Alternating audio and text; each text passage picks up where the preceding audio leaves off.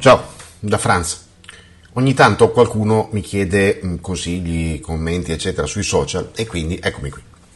Niente di che, non tirerò in ballo le solite statistiche e altre varie noiosità, eh, solo qualche consiglio che deriva dal buonsenso, dall'osservazione, perché l'ho usati tanto, e dall'esperienza personale.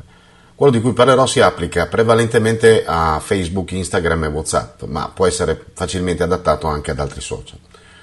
Allora, prima di tutto, è tutto gratis, come cavolo è possibile? Semplice, non lo è, non è gratis. Noi paghiamo a caro prezzo tutto quello che usiamo, dallo spazio su disco, alle chiamate, ai messaggi, solo che invece che pagare in euro paghiamo in informazioni. Partiamo dai social, Facebook in primis. Facebook conta più di 2 miliardi di utenti attivi solo nel 2017, fonte Facebook, quindi poco approssimativo, molto approssimativo anzi come numero, il che significa, anche solo immaginando un post al giorno pubblicato non condiviso a testa, una quantità spropositata di spazio su disco. Poi c'è la banda, 2 miliardi di persone che scaricano video, foto, testi, consumano una quantità di banda davvero spaventosa. Queste per Facebook sono due voci di costo ovviamente tra le più importanti, poi c'è il resto, affitti, eh, stipendi, eh, spese varie, eccetera, eccetera. La domanda dovrebbe giungere spontanea. Dove prende i soldi? Se pensate che li raccolga dalle inserzioni o dai contenuti sponsorizzati cosiddetti, che poi è la stessa cosa, ovviamente siete fuori strada, come dimostrano ampiamente i diversi scandali eh, nel tempo, più quello in modo particolare quello recente di questi giorni, la realtà è un'altra, ovvero che Facebook non vende pubblicità, ma bacini d'utenza, cioè gruppi di persone, profili, e lo fa grazie al fatto che riesce a costruire dei profili psicologici estremamente precisi dei propri utenti. Come li crea? Ancora più semplice, monitora tutto, ma proprio tutto quello che l'utente fa durante l'utilizzo delle sue applicazioni. Viene registrato il tempo di permanenza sul sito, la provenienza da quale altro sito, dove va l'utente, cosa clicca, cosa guarda, persino su quali contenuti esita quando scorre la pagina, con quali persone condivide i propri contenuti e di quali altri utenti condivide i post e di chi sono i loro amici, i loro contatti, dove mette i like, dove commenta, cosa scrive, quanto ci mette.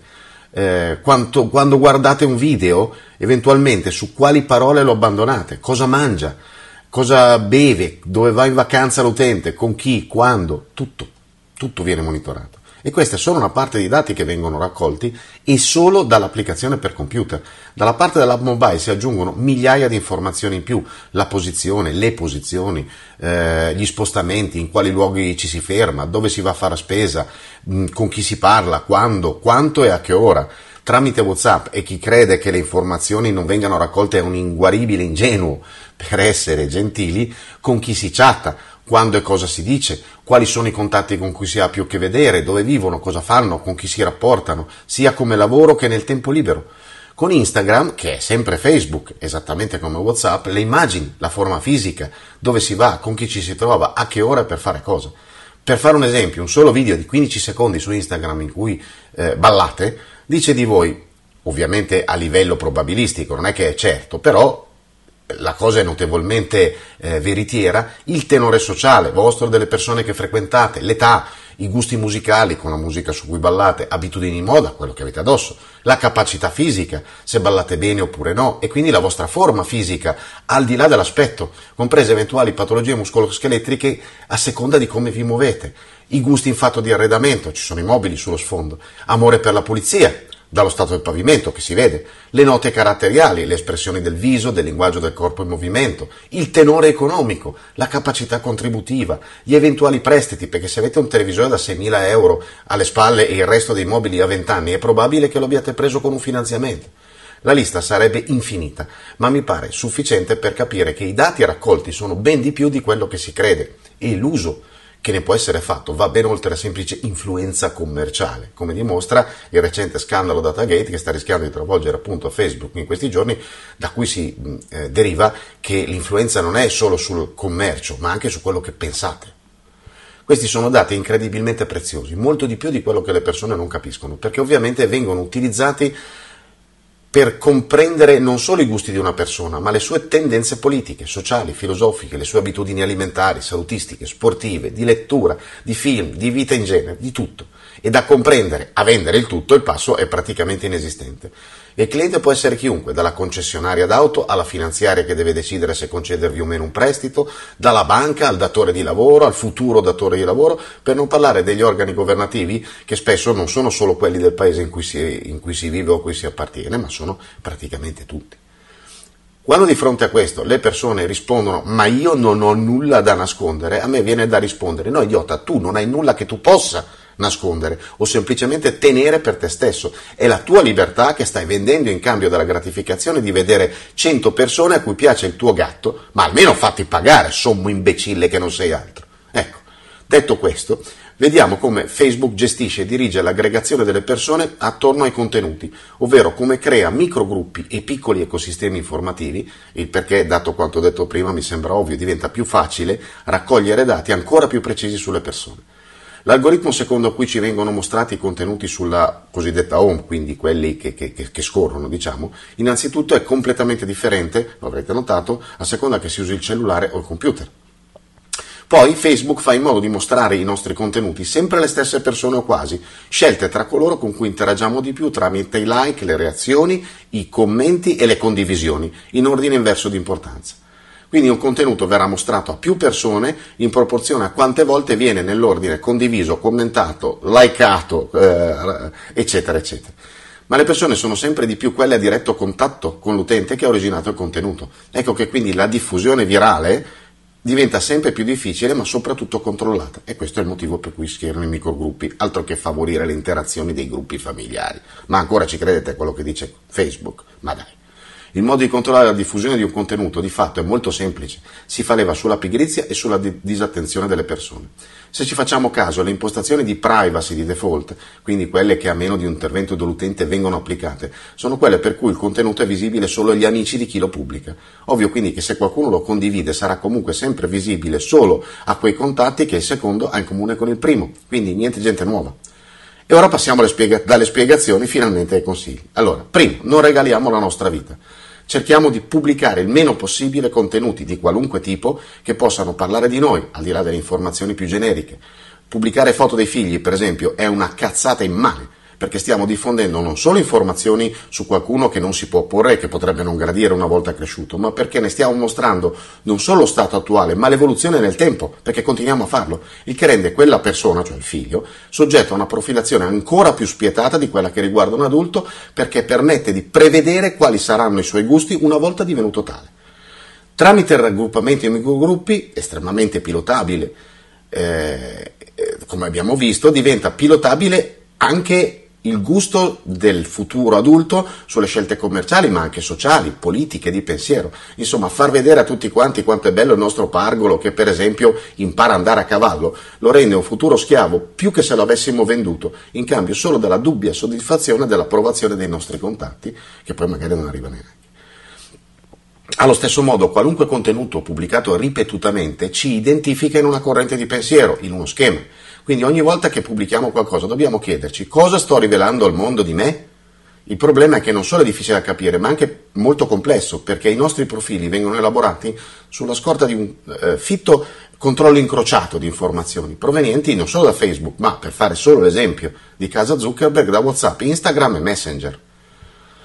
Secondo, non usiamo le app esterne. In modo particolare, come abbiamo visto recentemente, evitiamo i test psicologici eh, i test, i, gio- i, giochini in cui qualcuno si propone di indovinare la nostra età, che aspetto avremo da vecchi, eccetera, eccetera. Sono apparentemente gratuiti, ma nell'istante in cui li usiamo la nostra identità viene collegata non solo al risultato, che più delle volte peraltro è casuale, ma soprattutto alle risposte che abbiamo dato alle varie domande. E come sempre ha dimostrato lo scandalo della raccolta dati operata da Cambridge Analytica, tramite cui sono state in parte pilotate le scelte politiche di milioni di persone, più di 50 milioni di utenti, questi sono dati che valgono più oro di quanto pesi il nostro PC.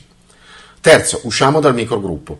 Quando pubblichiamo un contenuto, ma il discorso vale anche per le, per le condivisioni di contenuti altrui, facciamo attenzione alle impostazioni di privacy. Se vogliamo che un contenuto venga visto dal maggior numero di persone possibile, ricordiamoci di renderlo visibile a tutti, non solo ai nostri amici. Se invece vogliamo che resti privato, proprio non pubblichiamolo usiamo altri modi, c'è il telefono, Telegram, Signal, l'email, quello che volete. Quarto, scegliamo il momento giusto. quello che eh, le persone non sanno è che mediamente le persone accedono a Facebook e social vari in momenti specifici della giornata tutti assieme, prima di andare a lavorare, durante la pausa caffè, durante la pausa pranzo, un po' meno, mentre tornano a casa, dopo cena. Quindi se vogliamo che un contenuto sia visibile al maggior numero di persone, pubblichiamolo in uno di questi momenti. Se condividiamo un post interessante a mezzanotte, questo lo renderà pressoché invisibile. Quinto, prendiamo il controllo di quello che vediamo e che pubblichiamo. Quindi, primo, Facebook vuole decidere cosa farci vedere, per cui in assenza di una nostra azione deciderà cosa, come, quando e quanto mostrarci. Per evitare in parte questo abuso occorre andare sul profilo delle persone che ci interessano, passare il mouse sul tasto amici e poi flegare la voce ricevi le notifiche. Per le pagine, quando mettiamo un like andiamo poi sul, sulla pagina, sulla testata, clicchiamo sulla voce pagina seguita e poi c'è una piccola icona a forma di matita a fianco della voce notifiche se clicchiamo lì si apre un riquadro sul quale dovremo mettere segno di punta accanto alla voce standard, post standard, cioè tutti i post fino a un massimo di 5, altrimenti sarà Facebook a decidere cosa mostrarci e per giunta solo di quei contenuti che l'amministratore della pagina ha messo in evidenza, cioè ha pagato. Secondo, Cerchiamo di uccidere la pigrizia. Se le persone che seguiamo hanno un sito o un blog, andiamo su quel sito e iscriviamoci alle loro newsletter, altrimenti lasciamo ancora una volta ai social il compito di dirci quello che dobbiamo, che vogliamo leggere. Terzo, aprire un piccolo sito, un piccolo blog, è facilissimo, è gratuito non occorrono grandi sforzi, non occorrono nemmeno grandi conoscenze informatiche. Non facciamo la cazzata di pubblicare i nostri contenuti solo su Facebook, perché il giorno in cui decidono di chiuderci il profilo, tutto quello che abbiamo costruito, magari negli anni, a livello di testi, immagini, filmati, eccetera, si perde, sparisce. Ma sparisce per noi, perché in realtà resta in mano a Facebook e noi non abbiamo più un posto, oltretutto, da cui far sentire la nostra voce. Quindi usiamo i social per diffondere i nostri contenuti, ma facciamo in modo che rimangano nostri e visibili, nonostante e a dispetto delle politiche censorie scellerate di quei deficienti dello staff di Facebook. Sesto, non facciamoci tracciare, cerchiamo di usare il cellulare per quello che è, uno strumento di comunicazione. Non teniamo e non usiamo, per quanto possibile, le versioni mobile delle varie app.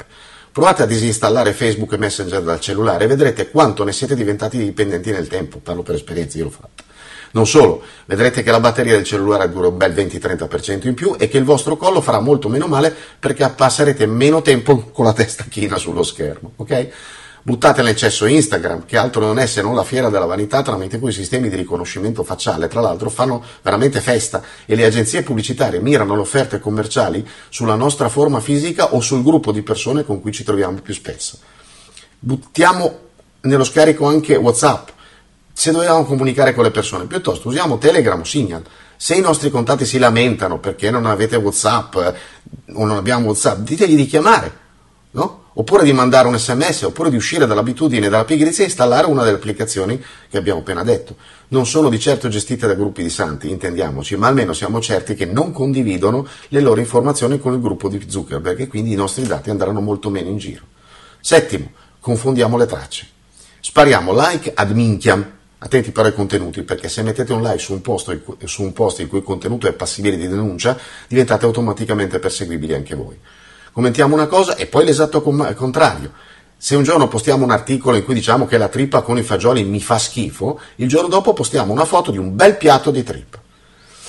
Ottavo, ricordiamoci che la rete non dimentica, quindi ogni volta che pubblichiamo qualcosa, anche se la cancelliamo, resta comunque sui server, resta sui motori di ricerca. Non è vero che Facebook cancella le nostre informazioni se cancelliamo l'account. Anche dopo il periodo di sicurezza, credo pare 15 giorni, tutto quello che abbiamo scritto, pubblicato, commentato e fotografato insieme a tutti i dati di profilazione resta sui server a disposizione di chi li vuole acquistare.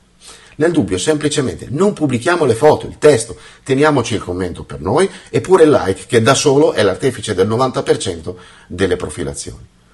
Last but not least, colleghiamo il cervello e il buon senso. Sono due strumenti fantastici, gratuiti e in dotazione, fatte salve le dovute eccezioni fin dalla nascita, quindi usiamoli. Ci si vede in giro. Benvenuti su Franz Blog, canale video e podcast Trovate questo contenuto e tanti altri su franzblog.tv in versione scritta, video e audio.